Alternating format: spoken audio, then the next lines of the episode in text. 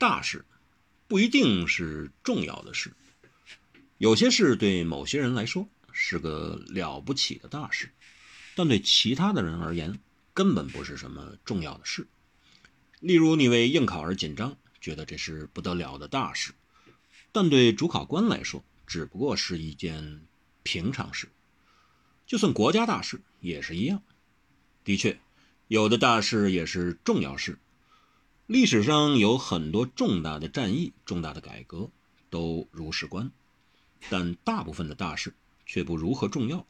在历史的长河里，一些当时叱咤风云的人物，一些震惊天下的变局，乃至一些血肉横飞的斗争，只不过是一口井里的风波，算不了什么大不了的事。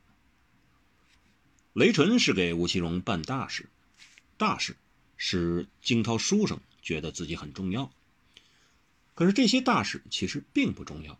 例如，皇帝任命童贯、朱冕等去江南运办花石纲，他们觉得都是何等风光的大事，但在历史的评价里，那只不过是丑事而已。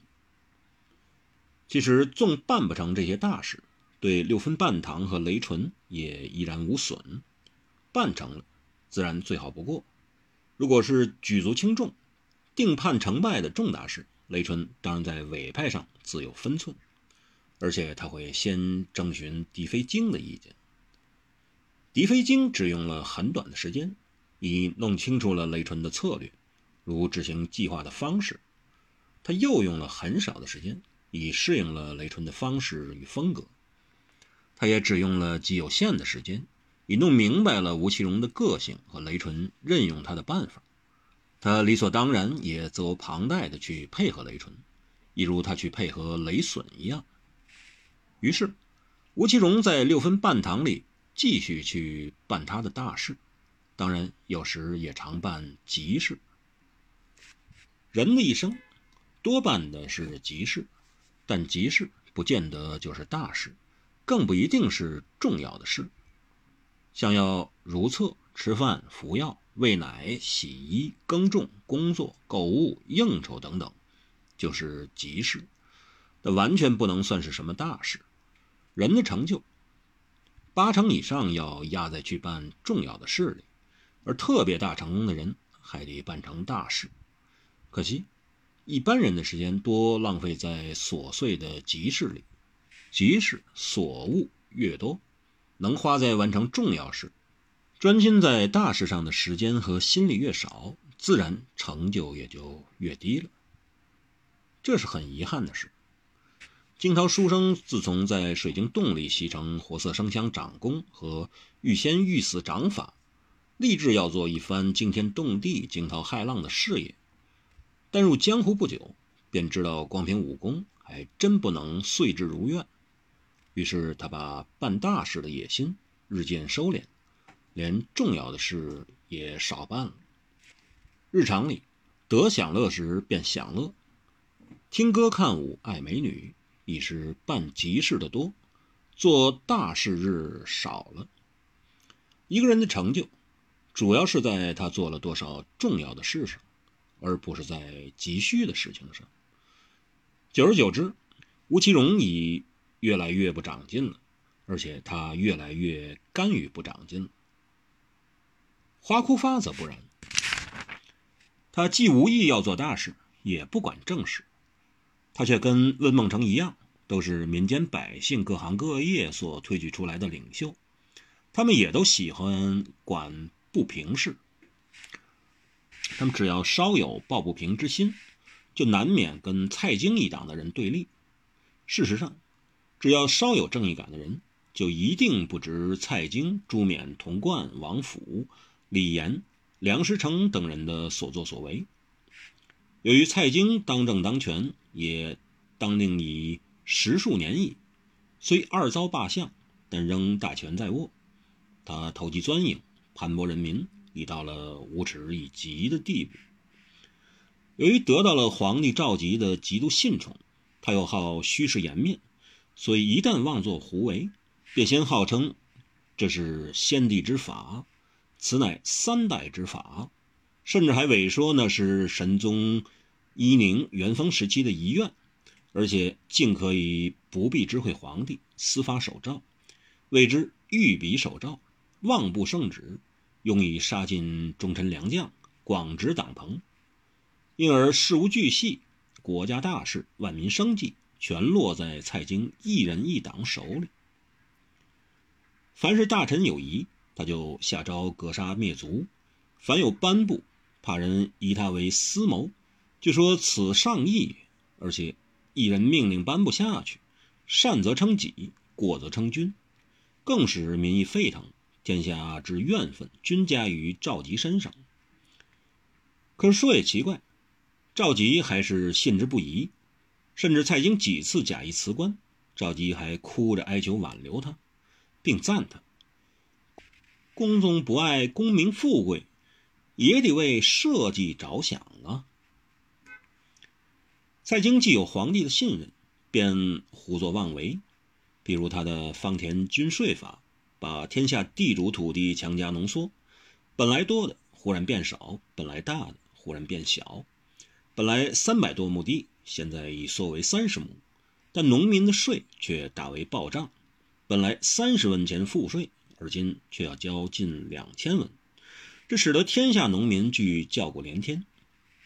他又实行免役法，使得凡是中上等人家不必缴纳免役的税银，全让下等人家代缴。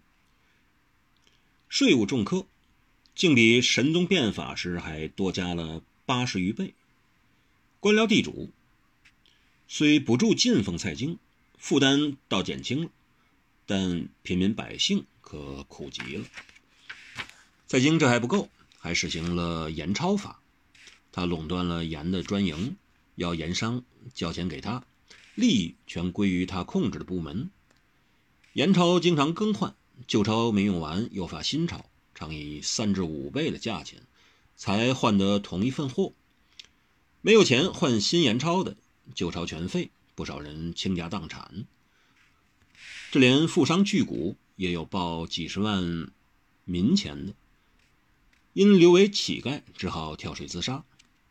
当时百姓食不起盐，吃不起米，连有菜色，饿福遍野，客死异乡，孤儿寡妇，好气更抢天呼地，偃息求生者不知其数，闻者为之伤心，见者为之流涕。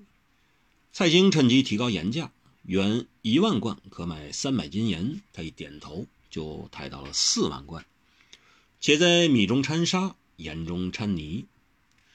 这一切狂登暴敛，任意敲诈，肆意搜刮，也不过为了蔡京的享用奢靡，以及附同蔡京官僚用滥花费，还有就是供皇帝召集一人的无度挥霍而已。这还仅在盘剥勒索天下百姓黎民之一二利而已。至于蔡京其他榨取人民血汗劳力的作用，像著名害人残民的华世刚等所作之孽，还不包括在内。至于他怀奸执党、尽斥群贤，由于不是直接冲击发孟二党，虽然不是直接对付花枯发和温孟成，但其中好些忠臣烈士。温花二人或素养其人，或曾是旧识，对此也十分厌愤。何况温梦成和花枯发曾在寿宴上受过任劳任怨的暗算，着了五马枪，以致受制于人，连累门人，有人受辱伤亡。心知二任双行，当然是蔡京遣来杀害经理正派武林人物的，本已十分愤恨。后来白头飞一番造作。且任怨手中居然还持有平乱诀，九成也是向来假诏圣旨、其貌预兆的蔡京而为。对蔡京一伙人更是痛恨切齿。再说，花枯发可曾亲眼目睹亲自给蔡京派来的刽子手活生生剥皮而死的血海深仇，所以他更仇恨蔡京的人。分在低下阶层的黎民百姓间，甚服众望，故此常听贫民哭诉，频闻江湖中人谈起。而今奸相当道，民不聊生，生灵涂炭，尸横遍野的情形，发梦二党的人都甚为悲愤，恨不得要食蔡京髓谈蔡京肉，且将蔡氏当前狱卒挫骨扬灰，方才甘心。因而，他们听闻金风细雨楼的好汉唐宝牛和方恨少，居然在寻梦园里把他们心目中的天下第一大侏罗皇帝赵佶，以及天下第一奸恶丞相蔡京揍了一顿，且打得鼻青脸肿的。当下人人拍手称快，喝彩不已，只恨唐方二人没真的横狠下来，一气把没骨头的皇帝。没良心的丞相活活打死。之后又听闻蔡京要当时处斩唐方二人示众，发孟二党的人已下定决心劫法场。于是华国发和温梦成各自带党人人马，派中子弟里应外合，营救这两名他们心目中的汉子。事情变成了这样：吴奇隆为了要帮雷纯做大事。而跟为了要跟蔡京作对的温孟成、花枯发二人做敌对，决一死战。或许这在佛家而言，两个完全本来毫不相干的人，会因为一些十分偶然的因素而聚在一起，不管为敌为友，都是缘分。只不过他们非友是敌，所以这是恶缘，同时也是恶战。惊涛书生吴奇隆一面抹汗，一面杀入回春堂。由于回春堂是指挥这次劫囚行动的重书，主持这行动的花枯发，他当然不让吴惊涛夺得这重地。于是他一个箭步就跳了过去，作势一拦，斥道：“退回去！”吴惊涛笑，嘴很小，牙齿很白。说话也很轻柔，像唱戏。你是华党魁？花枯发哼道：“我知道你，我知道你，惊涛公子。我们本没仇没怨，你干嘛为奸相杀我党人？”吴惊涛又在擦汗，却问非所答。我不想杀你，也无意结怨。你走开，我进去，各走各的路。我不杀你，大家都好。花枯发怒极了，蔡京胡作非为，关你屁事！要你为虎作伥，滚回去，否则我立要你血溅五步。吴京涛摇摇头。只管向前走了一步，说：“蔡京的事关我屁事。不过，说着又踏了一步。你想花国发，我既然来了，而且答应过要资助你们的中书，我就一定要做到。”又行了一步。反正我手上已沾了你们当涂的血了，你洗不清了。你要祸不耐烦，那我就成全了你吧。边说时又走了一步，忽然停下来，凝视花枯发，道：“我已走了四步了，你真的要我第五步才肯倒在自己的血泊中吗？”花枯发怒吼一声，出了手。